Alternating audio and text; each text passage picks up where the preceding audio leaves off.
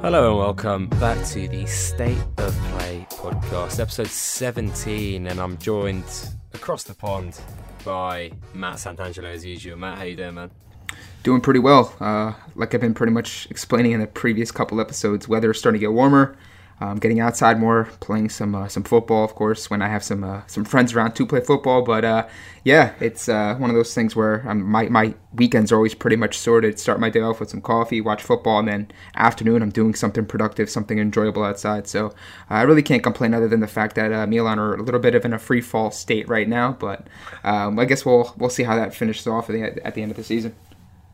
Well, you're a lucky man because I'm looking outside my window right now and it's very, very grey in London, and the weather is not being as kind here as it is to you in New Jersey. So I am jealous for that fact. And also, to compound my misery, Arsenal decided to put in what I can only describe as probably their worst performance of the season this afternoon. Kind of woke up, had breakfast. It was a normal day. Did some, read some articles, watched some TV. Just did some, reasonably productive stuff. It was a good start to the day. And then, when Arsenal lose or your team loses, you just don't want to do anything else. And then now we're recording, so if I sound depressed, you know why. Well, hopefully this will get us everyone here cheered up. And I know we got Champions League football coming up, so I know both of us are not really involved or have a stake in that, but nonetheless, it's exciting times to watch as a football fan. Yeah, and we're hoping that we do have a stake in it next season. But, before we get on to some more cheery topics, I think the first one that we need to talk about, obviously, is kind of the unfortunate state of racism in football at the moment, specifically in Italy. Matt, the Serie A that you know and love. Why don't you talk to us a bit about kind of what the reaction's been like in Italy, of kind of the Moise Kean situation where there was some monkey chants. I think it was Cagliari away. We had the whole Bonucci situation and Allegri coming out with kind of some quite fluffy statements, quite wishy-washy, not really backing Kean properly, which was really unfortunate to see, actually. And for him to get more support from the likes of Raheem Sterling and players internationally that aren't even his teammates or have never played with him, probably never spoke to him, is quite concerning, isn't it, Matt? And I've heard the headlines here over in the UK, and it was a really big and well publicized story. What's the reaction been like in Italy? Yeah, it's been pretty much everything that you would pretty much imagine with any type of racial topic or racism that's occurring in football in 2019, right? The fact that we're having this conversation now in 2019, and the fact that we have to talk about this, it's unfortunate, but I think if we're not talking about it, we're not shedding light on it. We're kind of doing a disservice to the actual people that are being affected by it, which seems like every weekend. Kalidou Koulibaly has been one of the guys who has been getting it pretty often, and for players to have to deal with that constantly, but still turn in exceptional performances for their club, it's pretty courageous if you ask me. And it was unfortunate. I was following the game, the Juve game, while I was at work, and then I came home to see my Twitter feed, that there were racial chants and stuff like that. And Moise Kean scores a great goal for Juve, obviously, and then has to deal with that. Matuidi backs him up, of course. But then it's Bonucci who's going to the media saying, well, it's 50-50. He provoked him. And I'm saying to myself, wait a second. So because he celebrated a goal away, he provoked the team, and he by default, or provoked the ultras and opposing ultras by default, is somewhat accountable, or has to be somewhat accountable for receiving racial chants. Like, that's ridiculous. And even when he got a ton of heat and ton of criticism on social media, obviously, and still is, from all sides of it, Milan fans, Juve fans, and as you just mentioned, players around Europe. Mario Balotelli even came out and said, man, if he's lucky that I wasn't in the same locker room as him when that happened, because Mario Balotelli is a very outspoken guy. He probably would have started a fight with the guy. But it's really unfortunate. Bonucci is one of those players where he's obviously created quite a bit of controversy around his name with the move to Milan, then back to Juve, and then when you have something like this on top of what we saw this weekend in the Milan game, where stomped on Krzysztof Piontek's foot, Just looks like a really dirty player, in my opinion, at what he's doing. He's really not helping his cause, helping his reputation. He didn't even really he tried to backtrack off his statements, of course, with the 50-50 comment. And even then, it wasn't really like an apology. He wasn't like, you know, I was wrong, I was out of touch, I really apologize to Moise Kean, I should have had my teammates back. It wasn't anything like that, and I think it just goes to show you that I'm not saying everyone in Italy has that racial side to them. That's definitely not what I'm saying here, but you can clearly see that it is well and alive, and even Cagliari's owner was pretty much kind of doubling down and saying, you know, there was nothing there, you know, he did this or he did that, and it's really unfortunate, and it gives a really bad light or bad reputation to Serie A, because we all obviously know the football there is really, really solid. It's really enjoyable to watch, and as someone who's in that space, you know, creating content, talking like we are here about on a podcast, and you know, in that eye of people that I have such a good big following with, I hate to be talking about it, but, you know, it's something that we definitely got to shed a light on. We got to be open about it, and the fact that it is a problem is one of those things that we have to continually double down on, because it just shouldn't be happening. It's happening in England, of course. It's happening pretty much everywhere, but, you know, when it's a big club like this, obviously it gets put into a little bit more of a broader or a bigger light, shall I say, but,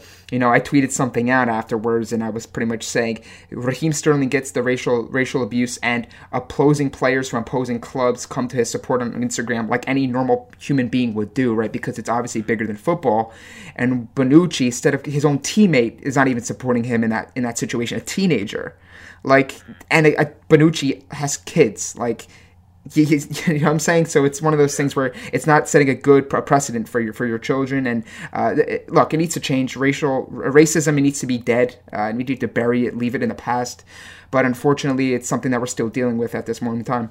Yeah, I think the Bonucci thing was, you kind of had to double take and read it a few times. I thought I was certain there was some sort of mistranslation, because, you know, you got like Calcio Mercato, they post a lot of their headlines in English on Twitter, and I was like, or like Football Italy, you know, those Twitter accounts, right? And I was like, oh, this is crazy. Surely it's like a mistranslation, right? But, you know, obviously digging into it, you realise that it was exactly what he said. And I think I tweeted something along the lines of, you know, he's made 87 appearances for Italy, Bonucci. He's captained Italy. He's often Juve captain in the absence of Chiellini. So to talk about someone who's this senior in kind of world football, this is a guy that was looked at as, just before he went to Milan the season before, as potentially the best centre-back in the world, right? And it got a bit of traction, but one of the comments was, he was only captain one time in this season, only one. And I was like, so even if he was captain just once, it still speaks volumes that he is considered big enough as a personality in terms of his experience and everything to be Juventus captain, to have that responsibility. A club of such history and kind of a personality in itself, and for him to come out and say stuff like that is just kind of unacceptable. And for him to try and double down, I mean, even Allegri, who is a very intelligent guy, the stuff that he was saying after the game was really, really strange and quite coded. It was a real shame. And this is obviously after, you know, we had the international break where Callum Hudson-Odoi made his debut, an 18-year-old kid away at Montenegro, and he was racially abused. It's just not good enough. I mean, these are guys that are 18 and 19. I think a couple months ago, Rhian Brewster, who's 19, who was 18 at the time when that happened, he was racially abused in an under-21s game. And you're talking about now that these are essentially, you know, Callum Hudson-Odoi is only just turned into an adult. And to be subjected to abuse like that is frankly vile, and it's nearly happening to children. You know, if you're 18, you've just turned into an adult, legally speaking. Yeah, and you know, it's also sad too is the quotes from Danny Rose, you know, where he was pretty much saying, you know, like I can't wait to hang up my boots. I almost can't wait to retire, so I don't have to deal with this. Like, come on, like. That should not be. This should not be happening. This is not what anyone should have to deal with. Whether it's not even sport, right? This is a job. Obviously, we know it's a different job from a 9-to-5 in the office type job, but it's a job. You're reporting to work, training. You're expected to show up to work, work your hardest and put your best foot forward. And for you to come to a football pitch in this situation, almost like a workplace, and to have people constantly have that fear of being racially abused or having to, it's terrible. And especially for England, that the entire country and the world in general is very diverse. The game's very welcoming. Obviously, we all know that football is the universal global sport. It is very welcoming for all races, all backgrounds, everyone. And for them, that to still be a problem, it's really a terrible sight to see. And I think there's certain leagues have done or a little bit more than others to try to combat that, to try to do some things to shed light and to be a little bit more, have a little bit more of a cautious, more heavier approach towards dealing with it. But with Serie A, it's almost like they're slapping these teams with a minimal fine, a small match ban, or even a hashtag initiative on Twitter. That's not enough. That's not going to do anything, because what you're doing by giving them such small punishments is making light of the situation, and that's not going to help anything. Yeah, I mean, it's almost as if the fines are bigger for talking about a referee in a post-match interview than it is for a whole club where some of their fans are racist. And I know it's not all the fans, but I think one thing that Allegri did say, which I think was quite good in the post-match interview, was he was talking about, the technological advances that we have now and the amount of cameras that are in stadiums. It's not hard to pinpoint those people. But I just want to kind of talk about a couple more notes of kind of racial abuse that have happened this season. I mean, Pierre-Emerick Aubameyang in a North London derby against Tottenham, there was a banana skin thrown at him. You're talking about one of the biggest games in football, the North London Derby. It's on TVs everywhere, and this kind of behaviour is horrible. And then Mohamed Salah scoring a winner away at Southampton only a couple of days ago. He was subjected to racial abuse as well, all over Twitter. It was crazy. I mean, I didn't watch the game and I wasn't kind of on Twitter during the game, but you look at some of the tweets afterwards, it's just horrible viewing. You're talking about a guy, Mohamed Salah, who's just seems like one of the nicest people in football. To be subjected to that kind of abuse is just not good enough. But Matt, you kind of alluded to fines and such. What do you think is the solution? What can the Italian FA and what can other governing bodies do to actually try and combat this? Because I was actually having I was having a conversation with a few of my friends and they were kind of talking about how we should be giving them stadium bans, not the fans, but making teams play behind closed doors. I was kind of arguing along the sides of if fines were really, really heavy and actually made a dent in clubs' balance sheets, I think it would be a big thing to do. But I think the overall overarching consensus is that more needs to be done. That's being done now. Yeah, I think a couple of things or things that kind of come to my mind as to what type of punishments or the severity of certain punishments and how that could obviously have an effect on dealing with this thing and having these teams really feel it. These clubs really feel it, right? Because I think, obviously it's, as you just mentioned, it's not all the fans, but you can't just say, well, it's only one or two guys, so we're not going to punish them. Like, no, you can't do that, because that means you're allowing it. You're accepting it. You're accepting of the fact that we're going to allow this to come into the arena or the pitch, and we're not going to address it head on. For me, if you started having like a tier for fines, but let's say, for example, like a first-time offense, you got this fine. Second-time offense, maybe it's a little bit more of a hefty fine, as you mentioned, hitting the balance sheet, with maybe a transfer ban or something like that, where not so much a full-fledged transfer ban, but maybe a limit on how many players can join the club or something like that. And then if it becomes a recurring theme, then you start docking points. Now these certain teams start feeling it in the table. Maybe they get relegated. Like, you know what I'm saying? Because if a team like Cagliari is a perfect example, right? They're not a team that ever competes for a Champions League spot or Europa League spot. So what's a €10,000 fine for them? Nothing.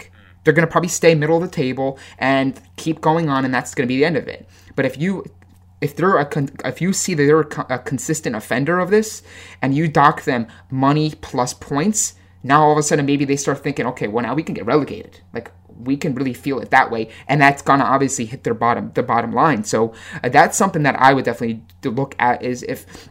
As punishments. But the problem is that the people at the top of the Italian Federation and the league committees, they don't do enough. We saw it. It's just quite, it's cut and dry. We saw what happened with even Suli Montari a couple of years ago, where he was pretty much saying, like pointing to his skin, saying they're racially abusing me. He went to the ref and the ref did nothing. The ref did nothing. He actually got sent off, I believe, in that game, or he got given like a yellow card for kind of protesting to the referee. Like that's absurd. That is absolutely absurd that he is getting punished for just bringing attention to the referee who has the authority to stop the game. He has the authority to stop the game. And there was an interview years ago with Kevin Prince Boateng. I don't know if you saw that. I can share it on my account so people can take a look at that. But he was racially abused in a friendly match, I think, against Pro Patria. It was a friendly match. Really wasn't on TV. But he walked off. He kicked the ball into the crowd, walked off the pitch, and the referee stopped the game. And then he came and in an interview with CNN, and he pretty much said, you know, I think it's in the hands of the referee because ultimately they have the whistle. They can pull the players off the pitch and then add on the time as they need, just like how we see with VAR, just like how we see with weather conditions. So I think for me, again, there's ways to do it. But I think the problem is that the Italian Federation and the league itself is so out of touch with how to handle certain matters pertaining to racism.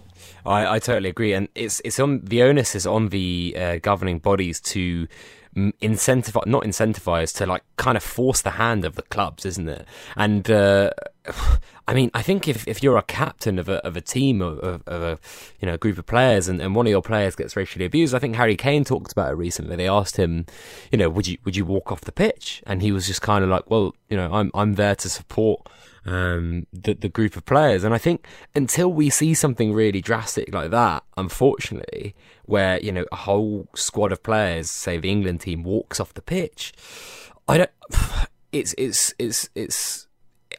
something needs to happen to spark these governing bodies into life, because at the moment they're being very tepid. They're not doing anything, which is not good enough.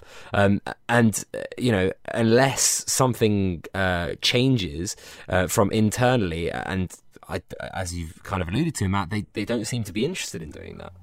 Yeah, I think what unfortunately it's going to take is a match of bigger magnitude, not a Juve Cagliari. It's going to take maybe a Champions League knockout match or a big international match with two big teams that's well publicized, a lot of viewers on it, and you're going to have something happen, unfortunately. But then I think you're going to have someone be brave enough, courageous enough, as you mentioned, with like a guy like Harry Kane or a captain of a specific club or a nation, step off the pitch and kind of be that first foot forward to say, like, we're not standing for this. UEFA, FIFA, do something about this. Otherwise, we're going to stand. And if they start getting that effect and that negative publicity that they already pretty much have around their name with, you know, Infantino and Sepp Blatter of the past for other matters, that's where I think you'll start to hopefully see some real change. But, you know, it's unfortunate that it's, again, we're having to deal with this and talk about this for this long on a podcast in 2019. Yeah, it's ridiculous. And I do really hope that it doesn't take something like that for FIFA and UEFA to finally step up and whatever for federations. But I just think that's unfortunately the reality of the situation. But let's move on. We had a question from Roberto Grosso, who is always asking us questions about keepers, Matt, as that's his specialty. And he asked about Robin Olsen, the Roma goalkeeper, and his kind of inconsistencies and whether or not Roma will look to replace him in the summer. So from my kind of viewing on the outside in, I think he actually started the season pretty decently, didn't he? And then it's kind of tailed off, and now he's kind of making glaring mistakes week in, week out. So what are your thoughts on him? I from the moment I saw that move happen, selling Alisson to Liverpool, I think I understood where Roma's situation were. I understood their situation, they can't turn down that big money for Alisson after one really, really good year. So I understood why they sold him, but the way they replaced him was all wrong. And I think from the moment that happened, I think you could quickly see that Roma fans really weren't too optimistic about him being in net. As you mentioned, he had some moments early on in the season where he wasn't too bad, but I think, you know, if you look at the collective season that Roma have had, obviously their manager's been sacked, their sporting director Monchi is no longer with the club, he's back at Sevilla, they're running the risk of maybe not even finishing top four. You know, that's where you really start to see, and a lot of those things become more magnified, right? Because you're trying to get to the root of the problems and root of the several problems that you may have. Goalkeeping has been an issue for Roma, no question about it. You know, they had Wojciech Szczesny, who was great for his 1 or 2 seasons with them. They passed the baton right over to Alisson. He had another great season, and they've taken a drastic step back with Robin Olsen here, of course. So I think he's gone. I think after 1 season, he's definitely gone. He was a Monchi hiring, or a Monchi signing, shall I say, with him out of the picture, Di Francesco out of the picture, a more full-time manager aside from Claudio Ranieri, who I don't think is going to stay on long term. I could really see them going after Alessio Cragno from Cagliari, a young goalkeeper who, if it wasn't really for Donnarumma, Alex Meret, and some of those guys, I would think you would start to see a guy like Cragno maybe be like the third choice keeper for the national team. He's had a pretty good season for Cagliari. He's a good talent. He's young. I think that's kind of where Roma intend to go as a younger keeper. I don't think it'll cost them a ton, but I do think it'll be an upgrade over Olsen, someone who, again, with Cragno is very familiar with the league. You can have him for a decade, and you know he's going to do a good job for you.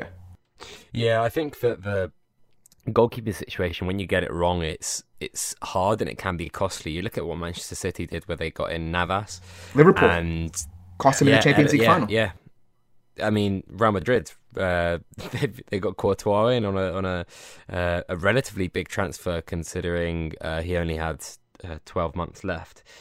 Probably with a big wage packet as well. And then you've suddenly got him and Navas kind of battling for it, both on big pay packets. And now you suddenly got Zidane's son coming into the frame as well. If you don't get it right, and you've kind of got this situation where there's no nailed number one, and you don't have a keeper who's kind of a dominant force, kind of like what Alisson has done at Liverpool, it's a problem. I mean, Arsenal Football Club have only really just replaced Jens Lehmann properly now with Bird Leno. It took them a long time, you know. It takes a long time to find that goalkeeper, the right one. You know, Milan, for example, are very lucky to have a guy like Donnarumma who's going to be there for a while. Man City have now found Ederson. But when you do find that guy, then suddenly it's like, well, all that money we've spent is worth it. Well, not to mention, I think there's a lot more problems going on at Roma, and I think there's a lot of things that, you know, you can look at and say, well, yes, Olsen has had his fair share of errors in the back, but defensively, Roma have been terrible. They've been pretty poor with their defensive efforts, and obviously we know those two things are connected, right? If your goalkeeper's constantly being put in difficult positions, and there's going to be chances where he looks really bad, and then that becomes the thing. Oh, look at that awful save by this guy! Look at that awful attempt.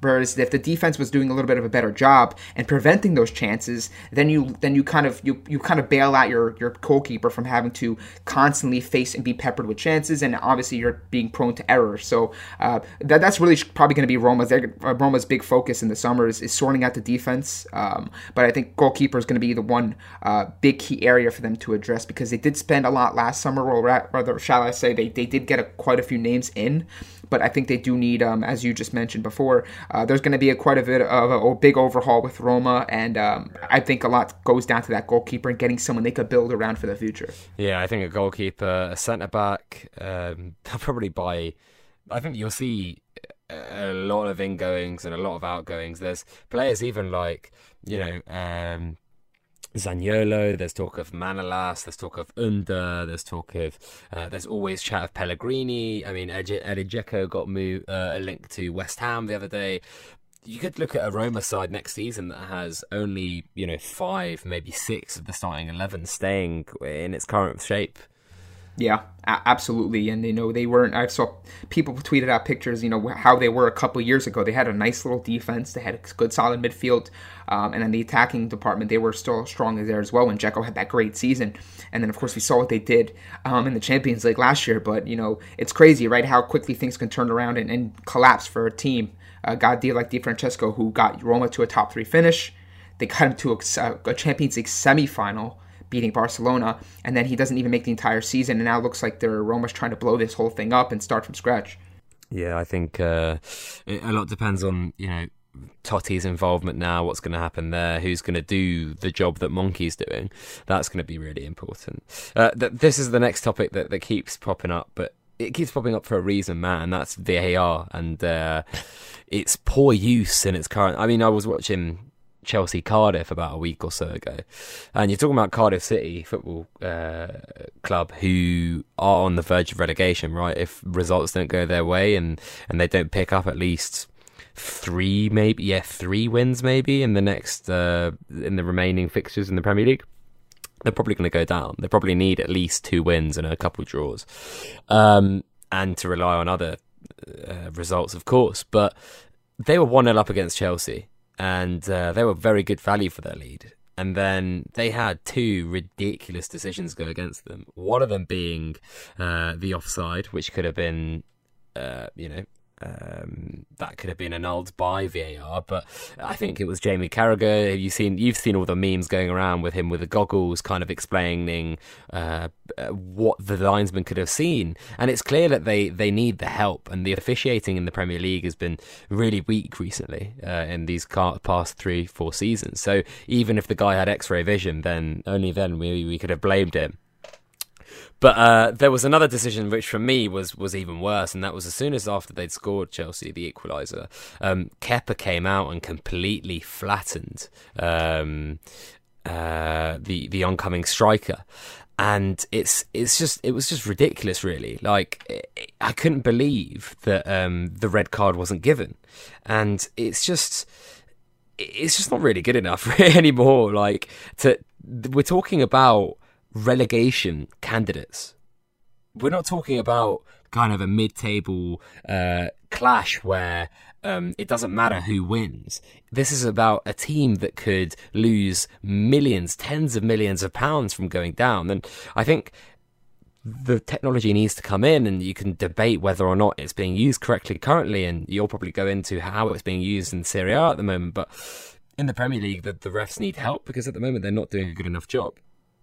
Yeah, I've obviously had my fair share of encounters or observations with Serie A and VAR. Obviously, with Juve and Milan, there was quite a bit in that game. But I think you made a great point. You know, it's always the matches involving the bigger clubs, unfortunately. But that gets most of the attention, right? If you had a team like Spal and Bologna, who again I think both teams are kind of in that region of being relegated, we bring so much attention and energy and discussion towards the big matches, Juve, Milan, and then obviously it's going to get to have a lot of talking points and stuff in the end. But again, to your point, how it's affecting teams from on the bottom side of things.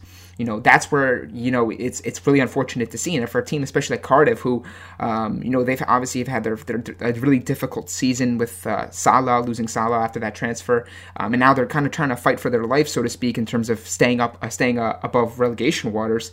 To have that, it's almost as it's like at some point, something's got to change. I know that they haven't quite implemented VAR yet. It's not in the league yet. It's coming next season. But if this is a precursor or kind of a prelude to what we're going to see, we obviously know that the Premier League brings a ton of money and there's a lot of money involved, and it's probably the most watched league in the world.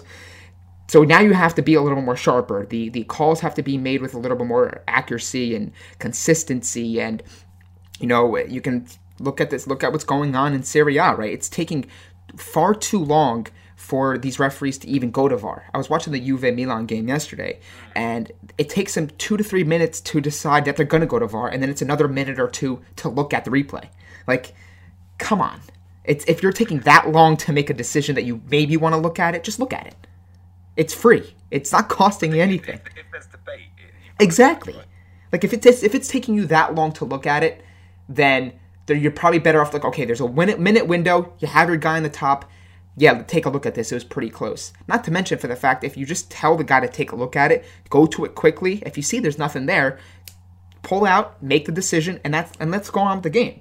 But if they're going to be dragging these calls out and then still not getting them right, like it's going to have such a huge effect on certain clubs, and unfortunately for teams like Cardiff, maybe it's not getting as much attention, at least in this space or in my neck of the woods, but I definitely saw it, and I was looking at it, and I'm like, this can't happen if this is what we're going to be seeing next season for the Premier League with VAR. It's we're in for quite a roller coaster season.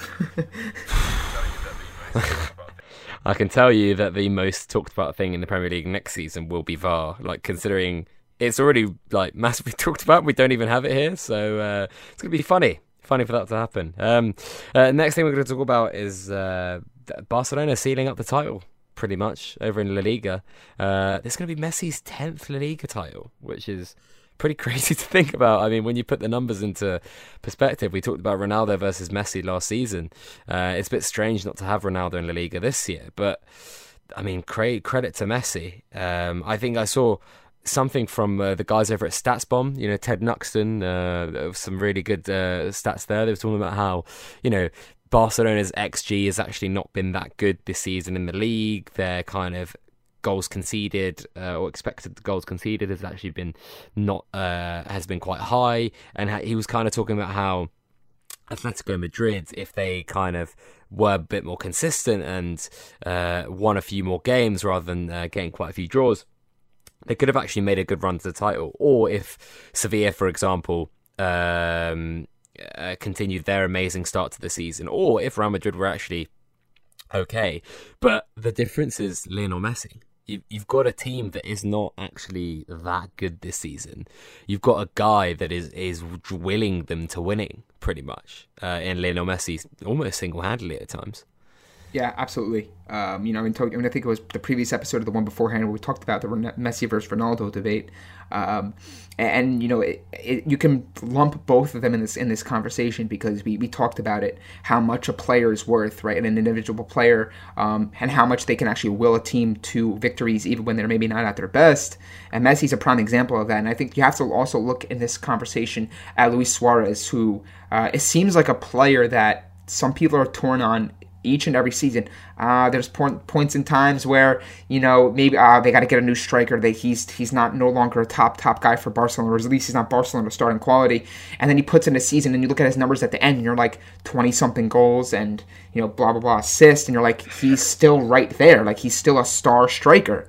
But when you get getting back to Messi, it's crazy. 10 titles. I think the record is 12, if I'm correct. And I sort of fact check me on it. I think Squawka posted something like that, where another 3 seasons or 4 seasons in La Liga, he's only 31. He's definitely an opportunity to break that record. Of course, another one of the records that he would probably break. But yeah. Once in a lifetime player that I watch and I continuously be amazed by with what he's able to do on the football pitch, and it looks so effortless to him. It looks like, you know, even with a title being pretty much wrapped up, he's not content, just like any champion, any big competitor wouldn't be. Not much more to say. I think I covered everything with Messi, but again, another 10th title, being able to outlast and outbest Atletico Madrid, a team that is very strong, that, again, to your point, probably should be in a little bit more of a deeper contention for the title. But again, when you have a player like Messi who can kind of be that difference maker, you maybe not have the game, but all of a sudden Messi's on the field and in a matter of 5 to 10 minutes, he changes the complexion completely and you wind up being on the losing side of a result. Just on Atletico Madrid, do you think there's a chance that we could see either Diego Simeone or Griezmann leave this season? I mean, Simeone obviously has those kind of very close ties with Inter Milan, but I was seeing something the other day. He's the highest paid manager in the world, Matt, which is something that is quite surprising considering Atletico Madrid aren't known for their riches, are they? And I mean, Griezmann was heavily linked to Barcelona last season, and then he did that kind of like rather embarrassing video where he was like, "I'm staying." But I mean, is it time up now? Like, has Cholo Simeone taken them as far as they can go? It seems a bit like tepid and a bit stagnant at the moment with Atleti. I don't see him leaving, to be honest, right now. I think, you know, I don't think that Atletico Madrid want to be in that position where they got to search for another manager. I think it would be more up to Diego Simeone if he wanted to leave, but I do believe he signed a contract extension for, I think, 2021.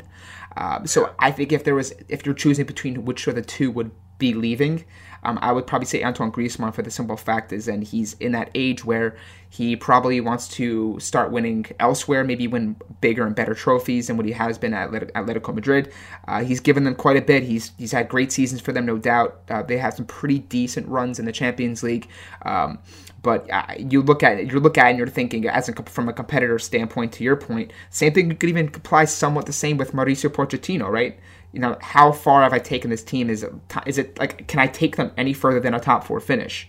For Tottenham, they're still in the Champions League. They're against City, which I think we'll talk about. But if I had to choose between which of the two will probably leave Atletico Madrid, if any of them leave, I would definitely say Antoine Griezmann. You can sell him, fetch a huge profit on him, and you can at least dress and fill certain areas. Whereas Diego Simeone, it's just really difficult to replace a manager of his caliber, of his ilk, and really the impact he's had on Atletico Madrid.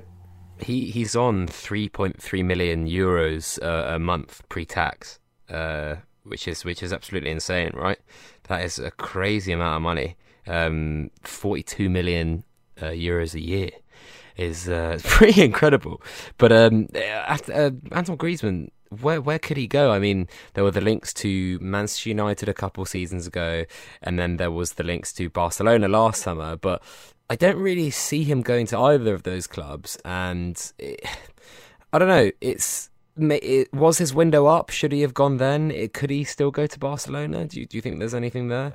I think it's possible that he could still that road to Barcelona could still be there, provided that I think Barcelona find a way to sell Coutinho. I don't know if they're going to be able to sell him and get anything back, or they're not going to get anything close. They're going to take a loss on him. That's no doubt about it, because they paid so much for him, and it really hasn't worked out. But I could see Barcelona still being in contention for him. When you start looking at Premier League clubs, obviously that's one of the first areas you look towards, because there's so much money involved. But with Chelsea possibly having a ban and not understanding of where that's going to be, Manchester United, are they in that position where they want to pay so much for him, when they have needs at winger, they need to get a central defender, they still have to kind of see what type of team Ole wants to have. I'm not too sure, but I think the road opportunity, or the road, shall I say, is still there for him to go to Barcelona, but maybe it's jokingly Inter Miami, right? He always talks about how he wants to play with underneath David Beckham in his new MLS club that's coming, but that's probably something that's not going to happen this summer. No, I don't think they could afford him or his salary, which would be nuts. But it'd be interesting to see what happens to him. It'd be interesting to see if I said it. We said it a few episodes ago, talking about Manchester City and Aguero and their over-reliance on him to some extent in the attacking position. But maybe Manchester City could look at him, and they use him as like kind of a false nine, how Guardiola did with Barcelona when he had Messi. You've got Bayern Munich, who are looking to freshen up their whole squad. But the problem is with him now is that he's 28, going on 29, I believe. So you're going to have to pay a lot of money for a guy who's kind of at his peak, and he's going to be declining from here on in. So do you want to make another Alexis Sanchez mistake if you're Manchester United? Probably not. Do you want to make another, Nemanja Matic mistake, which costs 40 million and you've got a 30-year-old, and he's not worth even 20 million now. So what is going to happen with him? I'm not too sure, and he's obviously on a lot of money as well. There's all these factors to consider that would make it an interesting one. But I do think he's a quality player, sometimes underrated. His goal return and assist return is often ridiculous. So if someone does get him, I think he'll improve pretty much any team in the world. But Matt, I mentioned City there. Very quickly, they are the first team, or they're part of the first tie that we're going to kind of preview for the quarterfinals of the UCL. We've obviously got City versus Spurs. How do you see this one going? This is an interesting one, because we saw with the last Champions League last year, with Liverpool going head to head with Manchester City, and when you see a team often, or at least you have an idea of them, you see them, of course, multiple times in the season, twice, and then sometimes cup ties and all that stuff. I think that really works in Tottenham's favor, at least if they're trying to kind of be the upset here. I do believe that City's going to advance past this stage over Tottenham. I do think it's going to be a lot closer than maybe people want to think that it would be. I think people will look at Tottenham against City and think, yeah, Tottenham kind of had a good, pretty relatively good draw against Dortmund. Got by them kind of quietly behind all what was going on with Juve and Atletico. And now they're finding themselves in the quarterfinals of the Champions League against City. But I think City have way more to lose, obviously, in this tournament than Tottenham do. For the simple fact, this has been the thing they've been chasing for years, really since Pep Guardiola came in a couple of seasons ago, but even before then when they spent all this money. So with all this in mind, I do think there is a slight window for Tottenham to upset them. They, again, as I mentioned, they have seen them quite a bit. Pochettino does have a familiarity with the opposition and ways to kind of get around them. But I do believe that Pep Guardiola and City are going to advance by this stage. I think it's going to be very close, though. Yeah, I agree. But I think there's a bit of a psychological element here because they play them in the league, kind of sandwiched them together. I think they play them 3 times in a row, which is crazy. So I think it's kind of, I liken it to that situation where I think Arsenal played Manchester City in the League Cup final and then they played them in the league last season.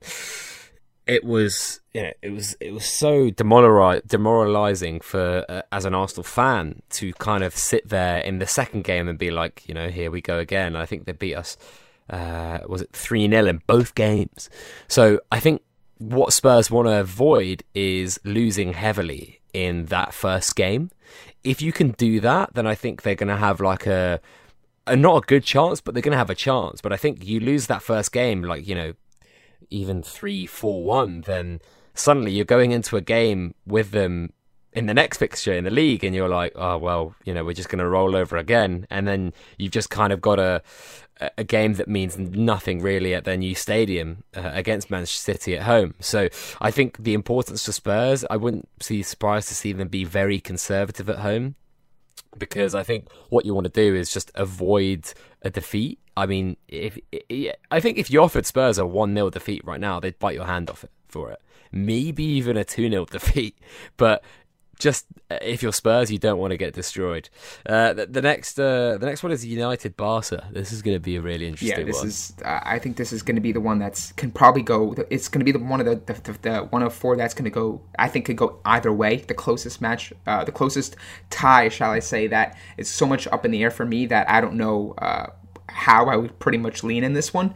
Obviously, we talked about Barcelona with having Messi and Suarez. They're one of those clubs that, you know, maybe when they're not playing that well, they still have the ability, just like Juve do when you have Ronaldo, to still kind of have that big time player to decide you and carry you past these through these tournaments. But you know, with Manchester United, they obviously are a different team under Ole. They've been a little bit a little bit inconsistent of late. Not as strong, of course, but definitely a team that is much different in this tournament under him, no doubt. And you know, there obviously is a little bit of history there. They've met each other in the Champions League final, even in some deep ties. Of course, the players and personnel has changed since then, but players don't forget those things. They'll get up for those things. They try to use anything they can as motivation.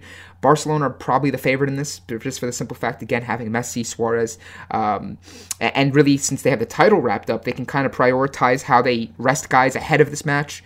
But I'm really excited. This is probably the one I'm the most excited about, if I'm being honest. I'm really excited to see this one. I think there's going to be massive hype, and I just feel that Manchester United's defence is possibly too weak to actually deal with, you know, if you've got Ousmane Dembele back as well, which it sounds like he could be back at least for the second leg, maybe for the first, then it's going to be a problem. I can't see United going to the Nou Camp, for example, and getting anything in that tie, let alone at Old Trafford. So I do think Barcelona will go through, but I don't think it will be because the teams themselves, the quality is that disparate. But I think it's more because Manchester United's defence, if you just look at their defence versus the attack of Barcelona, it's such a mismatch. You're talking about Ashley Young, Victor Lindelof, Chris Smalling and Luke Shaw against Lionel Messi, Luis Suarez and Ousmane Dembele. Like, come on. That's an automatic loss. And unless they have, all of them have the game of their lives, I cannot see. You're talking about Lionel Messi versus, you know, Luke Shaw, Ashley Young. Like, come on. It's also a big opportunity for Coutinho, right? You have to look at this situation and think, if Coutinho gets some minutes, if he gets an opportunity to feature for Barcelona against Manchester United at any point, you know, he's been considered a massive flop. Let's call it like it is, and you know, he has an opportunity here to redeem himself, or at least kind of make up for, you know, the lackluster start to his Barcelona career. So he's going to be one to keep an eye on. I think, you know, there's been people mixed on him for years. He was great at Liverpool. They got him on a bargain, of course, from Inter.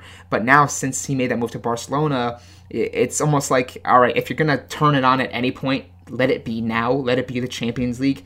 If he's able to help them win a Champions League trophy, even in a season that hasn't been that great, I think Barcelona fans would be a little bit more delighted with that, and they would say, okay, at least he helped us in this regard. Maybe we can keep him around next season. Maybe this helps him build. But there's a lot of little things that are going on in some of these ties that I'm definitely keeping an eye on. Yeah, also, I just thought this, Pogba being linked to Madrid heavily. I do know that he was obviously linked to Barcelona previously as well, so that'll be an interesting one, because obviously the links for him are going to come to go into La Liga, so maybe for him it's kind of an audition for the onlookers at Real Madrid. If he has a really, really good two ties, then maybe they say, okay, look, forget about Eden Hazard, forget about everyone else, this is the guy that we really need, because I don't think he's going to move, but there is no smoke without fire, that old saying, right? And it's all over the Spanish press at the moment, the links to Madrid. And he's also a Mino Raiola client too. He even alluded to in the media, he's saying, like, you know, right now, when every time they say, you know, oh, Madrid's a blah, blah, blah club, you know, they're great traditional, they say all those things, you know, right now, I'm happy at Manchester United, but let's see how things turn out in the summer. It's like, that's the worst thing that Manchester United fans wanted to hear. Like, they don't want to hear that. And of course, we need to represent it again by Raiola, and he could possibly make an even bigger move than what he made to Manchester United from Juve. That's something that obviously will definitely appeal to Raiola, of course. Of course, he'd get a big chunk of that, and I'm sure he'd be very happy with it. But I think it's an interesting one, because obviously he's like 27 now, and this would be the opportunity. This would be the only chance. But I think next season he'll probably be Manchester United captain if Ashley Young doesn't start. So, and I know he's got a good relationship with Ole Gunnar Solskjaer, but a guy that he also has a great relationship with is Zinedine Zidane. So there's a bit of a story there in terms of, Real Madrid is this gonna force their hand if he has a really good performance? Because, you know, Busquets is old, Rakitic is not the most athletic guy. Paul Pogba could have a bit of joy in that midfield, but I think, you know, overall in the two legs for PSG, he was kind of dominated by their midfield. Obviously, I know that they went on to win it. He wasn't part of their second leg, but I think that this Barcelona midfield is a different beast, and it's going to be interesting to see how he copes. But the last one it's going to be a really interesting one again. Juventus versus Ajax, two clubs that have got so much history behind them. Obviously, Ajax have probably got the least to lose in terms of the whole tournament, in terms of expectation, probably them and Porto. For them, it's just kind of like go out there and show what you can do. But there are players in the Ajax team, aren't there, that are just auditioning for transfers in the summer. 100%. And obviously we all know that Frenkie de Jong is on his way to Barcelona. There's tons of conversation and tons of talks around De Ligt. There's all the big clubs are lining up for him. It's pretty much wherever he wants to go. He has his pick, which is a good thing to have for a young player, right? Who do I want to go to? Juve, Barca, Real Madrid. We'll look at it in the summer, right? So he has his options, and you know that's obviously going to have eyes on him for this tie, and especially against Juve. Who's his agent again, man? Matt? Oh, Mino Raiola. Of course, I think he's going to be a busy man this summer. Right? Say what you want about Mino Raiola, how he is as a person, but he has a pretty good eye for talent, and he does a pretty damn good job with getting his clients. So that's going to be one of the biggest focuses in this one, especially that game against Juve at Allianz Stadium, or Juventus Stadium, whatever it's called now. I know they keep changing it every season pretty much, but let's see if Juve fans applaud De Ligt like they did with Ronaldo as like a good omen to see if they can get him over. But I look at this Ajax team, and there was a lot of comparisons to draw, and it's to a certain extent with what we saw at Monaco a couple years ago, where they had so much young talent, just a hotbed of being able to groom these young players and then sell them and flip them for great profits. It's unfortunate that Ajax is one of those teams that, again, with so much history, that they're kind of like being like picked apart. But I think it just goes to show you how great of a job they do as a system and organization, really, and develop these talents from the top to from the bottom up. But look, Ajax has nothing to lose. They weren't expected to even be here. Everyone looked at Real Madrid, even despite all the shortcomings they've had, to get beyond Ajax, and Ajax find themselves in a big crucial tie against Juve. And if they're the team that can knock Juve off and their hopes for another Champions League trophy, which is something they've been chasing themselves for years, you think, you know, there'll be Ajax players where that their values will skyrocket, and even beyond De Jong and De Ligt, you got Neres, right, who's playing for Brazil now. He's getting a ton of looks. You got a Tadic as well. They are going to have quite a bit of talent around them this summer, and then regardless of what happens in this, I think those players are going to have the pick of the litter of where they want to go. Ziyech as well. That gif is still going viral, that pass. Yeah. Always, yeah. Just one pass, it's still going nuts. What a player he looks. And a guy that is strange that how long he's stayed in the Eredivisie, but maybe this summer is the summer that they all move. And you mentioned De Ligt. Miraola is going to be licking his lips at this tie. Imagine if he puts in a great performance. Maybe they don't win, but it's kind of like the, you know, Mbappe versus Juventus in that tie, that really everyone was like, okay, well, he scored against Buffon, Chiellini, Bonucci, and those guys. So he's the real deal. So maybe if De Ligt kind of marshals Ronaldo well, we could see a situation where Juventus are like, look, okay, we've seen this guy up close, we need to go get him, which is going to be interesting. And but I do. What's crazy too is that Davinson Sanchez went to Tottenham, I think, a couple summers ago for what, 35 to 40? Yeah, 40. And 40 million. You're looking at what De Ligt could go for, and it's probably more than double. Yeah, which is crazy. Like, I mean, Miraola, whether or not he scouts these guys himself, I don't know, but he's done a cracking job. I mean, Moise Kean be too. Loving it. Moise Kean, De Ligt, he's you know, Pogba rumours coming up, like he's loving it at the moment. He must. How amazing would it be to chat to him for like 10 minutes? He's quite the character. I'd pick his brain, right? I think it'd be pretty funny, but I think you could probably get like this very like arrogant reaction towards him, but you'd be like, this is why he's successful, though, right? Everyone hates him, but he's like, he's the like the biggest heel, the biggest like villain in football in terms of like the agent side of things. Yeah, because I get the impression Jorge Mendes is the other like super agent. Those two are the guys, right? Mendes is a bit more classy, you know. You always see him in a suit. Miraola, he's the type of guy who's just, you know, probably always in a t-shirt, tracksuit, cigar in hand, spilled coffee on like a white t-shirt. Yeah. The classic, and he just doesn't give a shit, which is great. But the last tie, and I think it's probably the most straightforward one, is Liverpool-Porto. Expecting a pretty comfortable win here for Liverpool.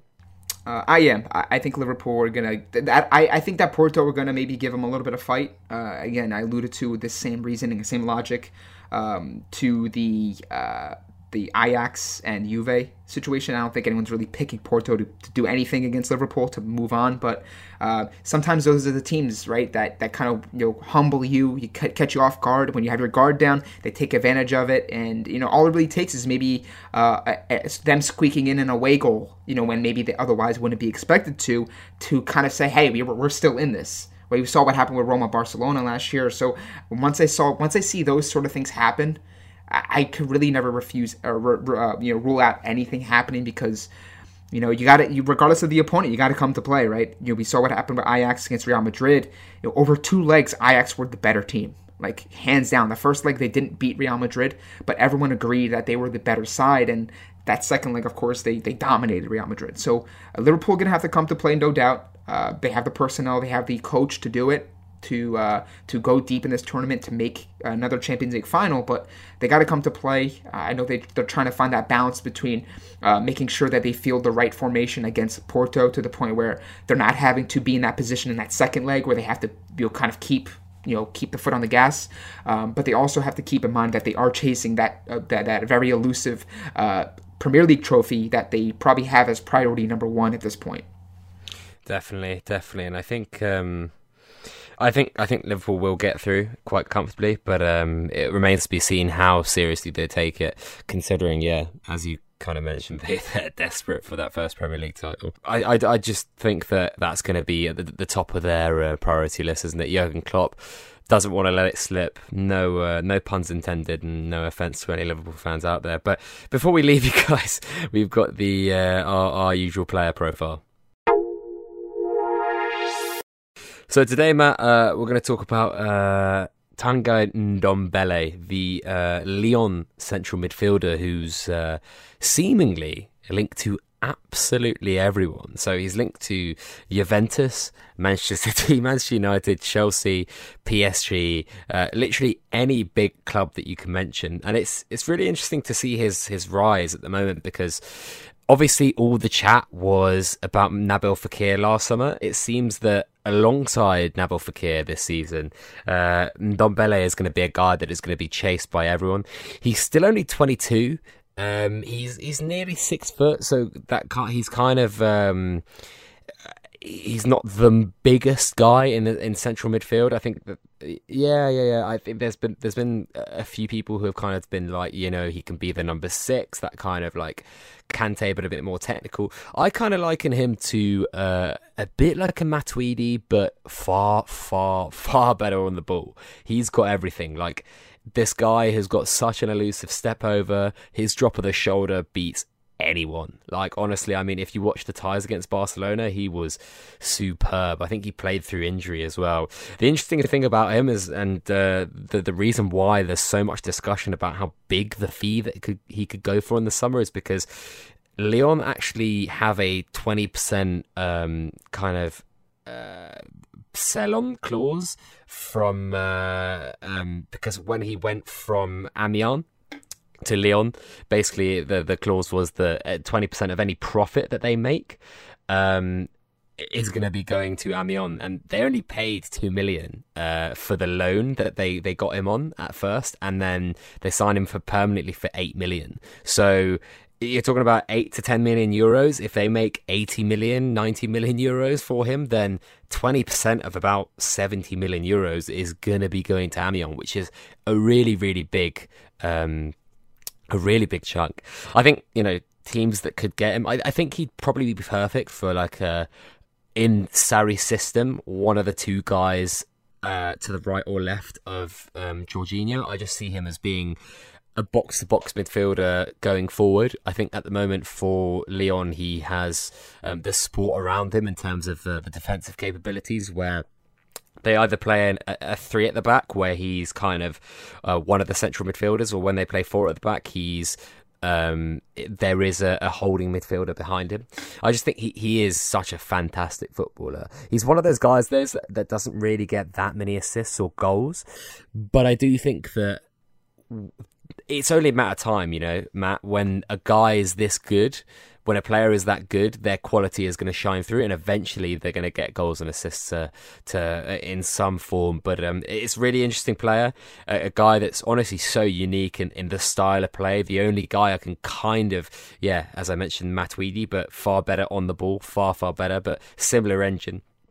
And I definitely think there's a bit of a in the way he drops his shoulder. It's crazy to think, but he's kind of got that winger feet, like quick feet about him, that the likes of Nicola Pepe, who drop their shoulder and get past a man so quickly. He's got that kind of ability, but as you can imagine, from central midfield, that's really a big asset. And he likes playing that ball in between the centre back and full back, always trying to play that through ball in. So he's a guy that's got pretty much a bit of everything, but is elite in several categories, and goals and assists I think eventually will come for him. But Matt, It's a really interesting player, and one to look out for, because I think he'll be a big headline during the summer.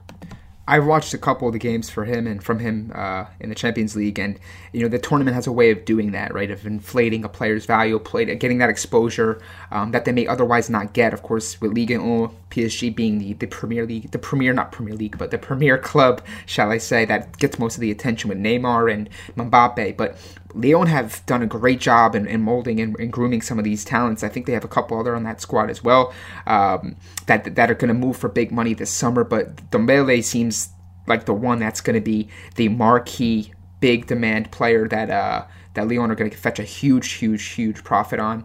And if I'm looking at his situation and really what his future lies, I mean, this is that right age, right? You know, we've seen players at 18, 19 make the big moves, like Mbappe, for instance, but 21, 22, 23, like, you're ready to go. Like, you're ready to play, become a starting player for a big club if you're, you know, your qualities allow for that. So I think Premier League is going to be his next destination.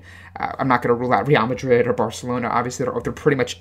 You can't rule them out of anyone because of their pockets, but I think the Premier League is where he's going to go next. I think there's a lot of connections between French players and the Premier League, and you're going to see him possibly go to a big Premier League club, and whoever gets him is getting a gem, as you pretty much just mentioned. He's got that Matuidi-type profile about him, but just a little bit more graceful, a little bit more quick, a little bit more delicate on the ball, and those things translate, of course, over a full season, and for a midfield like Chelsea, for instance, who can definitely use someone like that, an upgrade type player over the guys they've had in that midfield over the past couple of years, right? The long gone are the Danny Drinkwaters. They need to get rid of him. They need to get rid of Ross Barkley.